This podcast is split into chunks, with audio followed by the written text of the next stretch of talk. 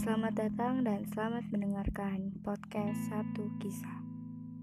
Di podcast ini saya akan sedikit berbagi cerita tentang kisah horor yang sudah saya alami selama beberapa tahun silam. Dan podcast ini juga sebagai tempat untuk mencurahkan isi hati dan juga keluh kesah saya.